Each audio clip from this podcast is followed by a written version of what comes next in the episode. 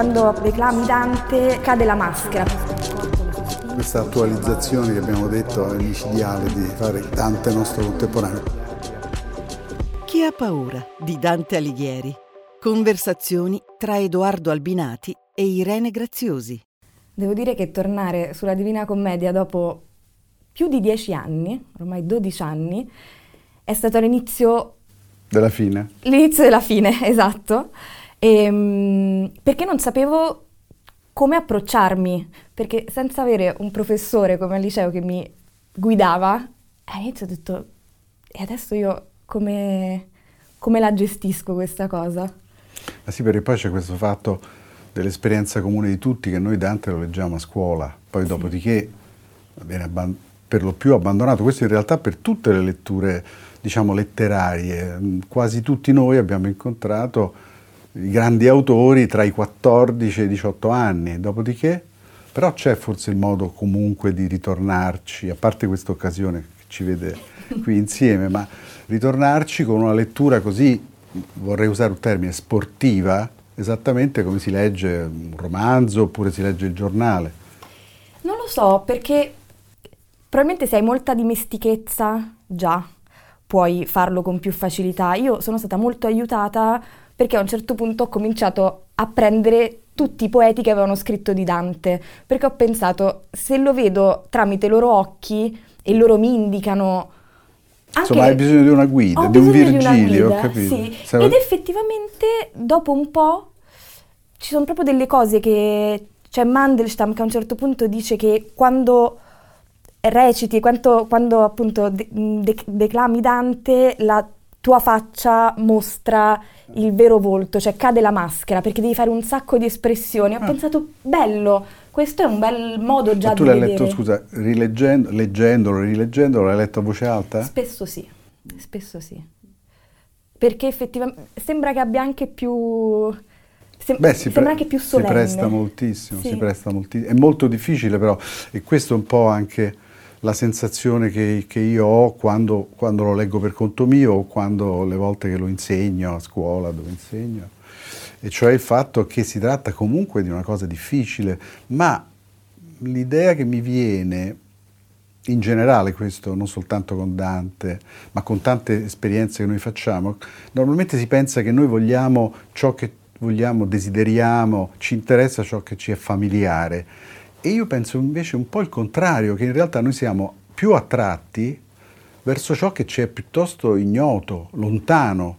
Quindi quest'idea che mh, si debba sempre, come dire, attualizzare tutto per dire Dante è nostro contemporaneo, ci sta parlando di noi, come se fosse vicino, ma se così fosse io lo troverei meno interessante. A me interessa proprio il fatto che sia invece distante, diverso, che sia un mondo, un'epoca che non, diciamo così, che ha poco a che fare con quello che io vivo tutti i giorni e che sia questo il motivo in fondo dell'eccitazione che provoca, anche se poi ovviamente questo vuol dire trovarsi di fronte a una lingua, a delle situazioni, a un mondo che c'è molto distante, che quindi è difficile, però forse c'è un, un problema della contemporaneità, che è quello del supposto rifiuto della difficoltà, quando invece un po' rompersi le corna su qualcosa, secondo me è, è, rappresenta anche proprio qualche cosa di misterioso e dunque eccitante. Ecco, Dante, io lo leggo, io stesso che sono un professore, l'ho letto avanti e indietro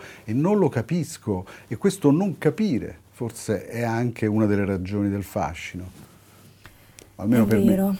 No, anche per me, soprattutto superato un certo momento, perché il problema, secondo me, che dici tu della facilità e difficoltà è un problema iniziale, cioè quando cominci ad approcciarti a qualche cosa che ti è completamente alieno e dici no, cioè non riuscirò mai a capire che cosa sto leggendo e dopo un po' entri nel non capire. Accetti il non capire. Accetti il non certo, capire sì, e, e tornando al discorso di leggere ad alta voce è utile per non distrarmi anche perché una cosa difficile da leggere, se la leggo soltanto nella mia testa, ho il rischio che magari a un certo punto il mio pensiero non allenato mh, mm, ceda un pochino, certo. mentre a voce alta devo rimanere sul, sul pezzo. pezzo sì. Però in realtà mh, mm, eh, questo tema della difficoltà o della distanza è lo stesso Dante a introdurlo nell'opera, perché ci sono moltissimi punti in cui lui, lui per primo ci avverte, attenzione che adesso io do, dovrò parlare, dovrò descrivere, dovrò raccontarvi una cosa che io stesso non riesco a raccontare, non riesco a rendere. Ci sono tantissimi passaggi in cui dice, eh, per esempio questo famoso che sta all'inizio del, del vento, ventottesimo in questo caso, vediamo se lo pesco al volo, laddove insomma viene detto che il linguaggio che lui ha a disposizione non, non, non, è, cap- non è, sufficiente, non è capace a, a rendere qualche cosa che chi poria mai pur con parole sciolte dicer del sangue e delle piaghe a pieno chi ora vidi per narrar più volte? Ogni lingua per certo verria meno per lo nostro sermone e per la mente, c'hanno a tanto comprender poco seno. Cioè è proprio, come dire, la lingua stessa che, che non riesce a, di fronte a questo compito così ampio di riuscire a capire cose così difficili, abbiamo poco seno, abbiamo poco cervello. Quindi mh, è come se ci fosse un'avvertenza preliminare da parte del poeta, anche un po' nel suo caso un mettere le mani avanti, certo. no? cioè, come a dire guarda, come diciamo anche oggi, no? Uh, guarda, sono, visto delle cose che voi umani eh, non, non, vi potete neanche immaginare, la famosa espressione non ho parole, ecco lui continuamente usa questo stratagemma, diciamo così, preventivo per dire che ciò di cui lui vuole raccontare è qualcosa che, che è difficile da raccontare. C'è anche il, l'inizio del 32esimo canto. Certo, esatto. Se io avessi le rime a sprecchiocce, come si converrebbe al tristo buco sovra, sovra il qual pontan tutte le altre rocce, io premerei di mio concetto il suco più pienamente. Vuoi Perché continuare tu? Non labbo, non senza tema a dicermi conduco, che non è impresa da pigliare a gabbo di scriver fondo a tutto l'universo, né da lingua, e questo è il pezzo che mi piace più, che chiami mamma e babbo. Cioè noi abbiamo a disposizione una lingua, quella con cui chiamiamo appunto mamma e babbo, e con questa stessa lingua dovremmo essere capaci, lui dovrebbe essere capace di descrivere il buco più profondo, più terrificante che è il fondo dell'inferno. Non è un'impresa da pigliare a gabbo, cioè mica possiamo prenderla sotto gamba. Sì, e, e la stessa cosa poi succede nel paradiso dove usa la picciol barca, la barca troppo piccola um, per navigare effettivamente nella teologia e nella lingua del paradiso. Lo confesso, io sì, ho, io una, una zattera. Barca, no? perché sì, lui sì. dice in pratica che adesso io devo attraversare un, un mare, un oceano di sapienza, di, di, di, sublimità, che chi ha una barchetta è meglio che torna indietro perché non ce la farà. Questo più volte è stata considerata, secondo me erroneamente, una visione elitaria, cioè adesso mi posso portare dietro solo persone molto colte, molto erudite. A mio avviso no, lui non sta parlando di questo, sta dicendo piuttosto di un perfezionamento spirituale, cioè le persone che hanno già lavorato su di sé, che già hanno attraversato quello che io ho attraversato, cioè il male assoluto dell'inferno e poi quello del purgatorio, hanno adesso una disposizione d'animo capace di potermi seguire in viaggio, questa parte finale del viaggio. Quindi non si tratta di essere colti come dei professori universitari, mm-hmm. si tratta piuttosto di avere questa apertura, quindi la picciol barca sarebbe invece l'immagine di quello che rimane legato un po' al sé. Forse, non so, la mia temo che sia una picciol barca, ma vorrei invece essere pronto ad, ad aprirmi. Io penso di essere attaccata a un tronco anche, cioè in generale. Un naufrago. Però io penso anche che è un po'... Se anche fosse un discorso di cultura, mm-hmm. a volte mi viene da pensare che sia anche un po' retorico dire che mh, mm, sia elitario, come sia elitaria questa visione, se anche mm. fosse quell'interpretazione, perché dico, è vero che se studi di più o se ti impegni di più su una determinata area di mm. studi, poi capisci più cose e non credo che ci sia un discorso di merito mh, ontologico, ma proprio di ma quanto tu... Però c'è una cosa, non so se, se, se tu pensi lo stesso, ma è strano come per fare certe cose, anche per imparare a giocare a pallone o a pallacanestro o a suonare uno strumento musicale, è scontato che vi sia un addestramento. No? Sì. Invece c'è un'idea attuale che invece eh, tutto debba essere immediatamente disponibile. Allora Dante, eh, io trovo che la vera lezione, chiamiamola così, morale, eh, del leggere la Divina Commedia, le altre opere di Dante, sia proprio il fatto che invece vuoi ottenere un certo risultato. E beh, ti toccherà passare attraverso un training, un addestramento e quindi anche qualcosa di faticoso, talvolta persino doloroso, eh, che poi è quello che proprio all'inizio del Paradiso Dante dice quando fa riferimento al mito di Marsia, che fra l'altro è uno mie, dei miei miti preferiti, cioè di questo satiro che sfidò Apollo in questa gara musicale, fu battuto e Apollo lo scuoiò. E stranamente Dante dice, fai a me, per, potermi, per darmi il permesso di accedere al, al mondo al celeste, la stessa cosa che hai fatto con Marsia. Allora è come se lui chiedesse ad Apollo, scuoiami quindi fammi provare del dolore, è una cerimonia iniziatica, perché in realtà questo dolore che prova Marsia nell'essere scuoiato eh, viene talvolta interpretato, lo trovo molto suggestivo, come la famosa transustanziazione o trasumanazione, cioè passare dallo stato umano a uno stato divino, eh, richiede sofferenza, cioè richiede una cosa anche crudele, anche dolorosa. E io penso che il dolore, che adesso noi tendiamo a bandire completamente dalla nostra esistenza il più possibile, sia invece una condizione nece- preliminare, necessaria per poter accedere a un livello superiore. Quindi la consapevolezza, questo è, molto presente continuamente in Dante, se devo sapere qualcosa, se voglio avanzare, se voglio conoscere, se voglio viaggiare, perché questo è un viaggio, mm-hmm. ricordiamo ci saranno tappe dolorose, ci saranno prove da superare, come anche nel gioco dell'oca, insomma, cioè, voglio dire, vuoi arrivare alla fine del percorso, beh, dovrai sottoporti a una serie di prove. Io trovo che questo sia, forse diciamo così, dal punto di vista umano più che letterario, la grande lezione no? che dovremmo essere in grado di accettare, cioè vuoi arrivare là, vuoi arrivare da A a B, beh in mezzo ci saranno delle peripezie. Che poi è così nonostante uno possa sperare tantissimo che non esista dolore nella vita, poi in realtà c'è.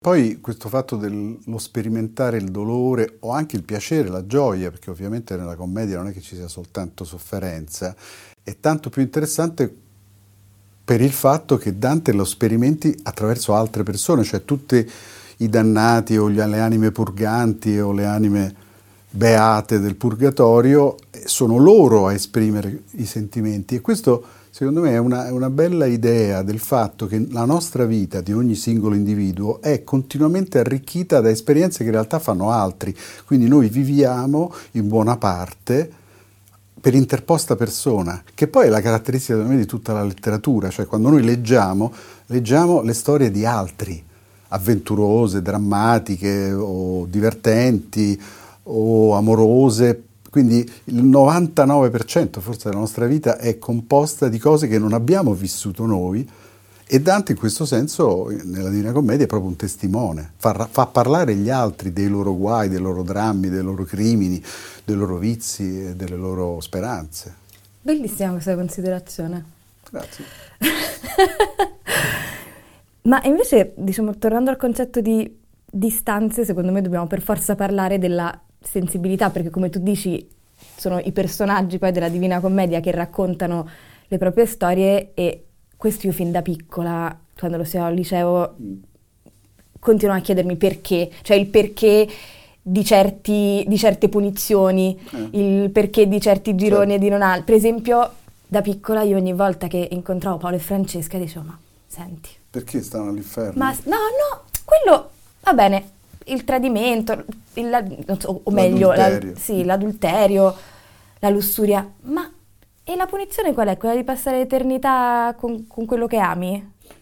Ma quella secondo me è un'eccezione che Dante fa alla regola, dai. Li deve far stare insieme, anche se in realtà dici ma come, voi state all'inferno proprio perché siete, siete andati insieme e adesso vi permettono di stare ancora insieme. Tu forse maliziosamente intendi quella come punizione, cioè restare esatto. per l'eterno sempre con la stessa persona. Esatto.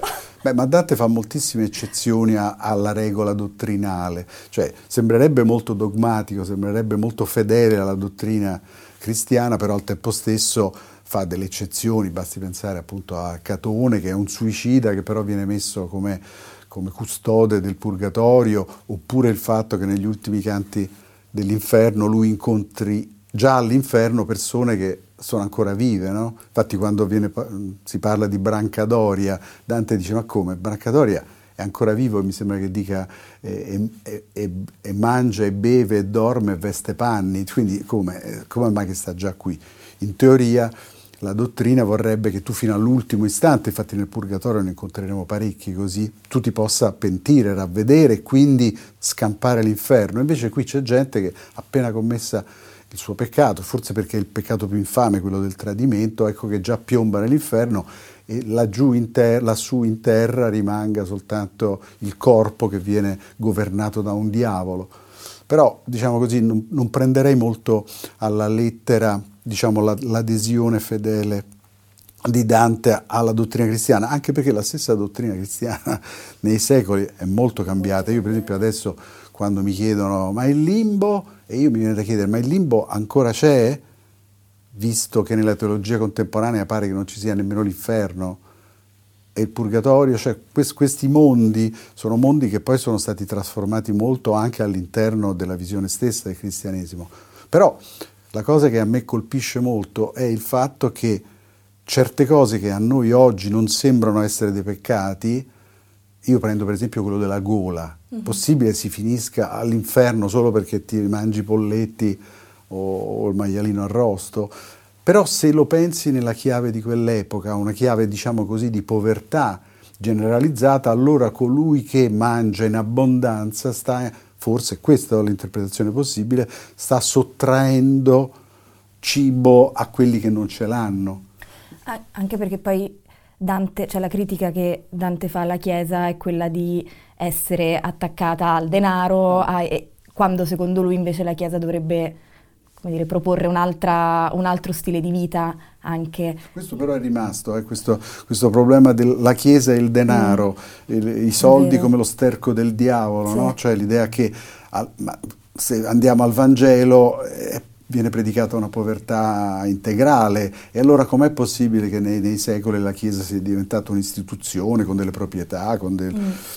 Beh, questo è, è, un, è una cosa insolubile. Però fra l'altro io dico questo, su questi temi qua non possiamo parlare noi, non posso parlare io e nemmeno te, bisognerebbe sentire dei teologi, cioè gente che ci dica oggi qual è questa differenza rispetto all'epoca di Dante. Prendiamo per esempio un tema molto caldo oggi perché si sta addirittura suggerendo di espungerlo perché è politicamente scorretto, eh, nel canto dove Maometto viene messo tra gli scismatici, mm-hmm. cioè coloro che... Allora, alcuni dicono che questo pezzo andrebbe censurato visto la sensibilità attuale diciamo, al politicamente corretto, però all'epoca cioè, tutto va riportato. E poi ah.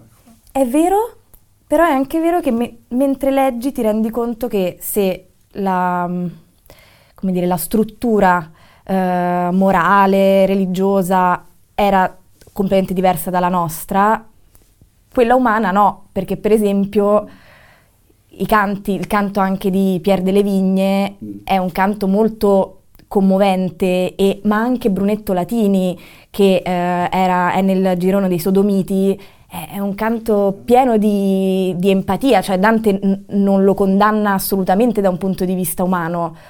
Ma lì c'è uno sdoppiamento, credo, no? mm. proprio tra la sensibilità umana di Dante e quella invece dogmatica. Cioè, ti devo mettere all'inferno, come anche con Paolo e Francesca, mi tocca metterti all'inferno, esatto. sei un suicida e secondo la mentalità dell'epoca il suicida è equiparabile a un omicida perché uccidendo te stesso tu levi la vita che non è tua esattamente come se la levassi invece a un altro, quindi uccidere un altro, uccidere se stessi è pari cosa. Però è ovvio che soprattutto nel caso di Pier delle Vigne c'è qualcuno che aveva avuto lo stesso problema che Dante ebbe, cioè di essere considerato un traditore, di essere considerato e poi essere bandito, nel caso di Pier delle Vigne imprigionato, si scatena una simpatia umana formidabile, quindi è come se ci fossero due eh, Dante esatto. contemporaneamente, quello dogmatico per cui devono finire all'inferno per forza di cose, però verso certi eh, dannati c'è una simpatia umana, un'empatia si direbbe oggi molto forte. Sì, mi piacciono tantissimo i versi di Pier delle Vigne.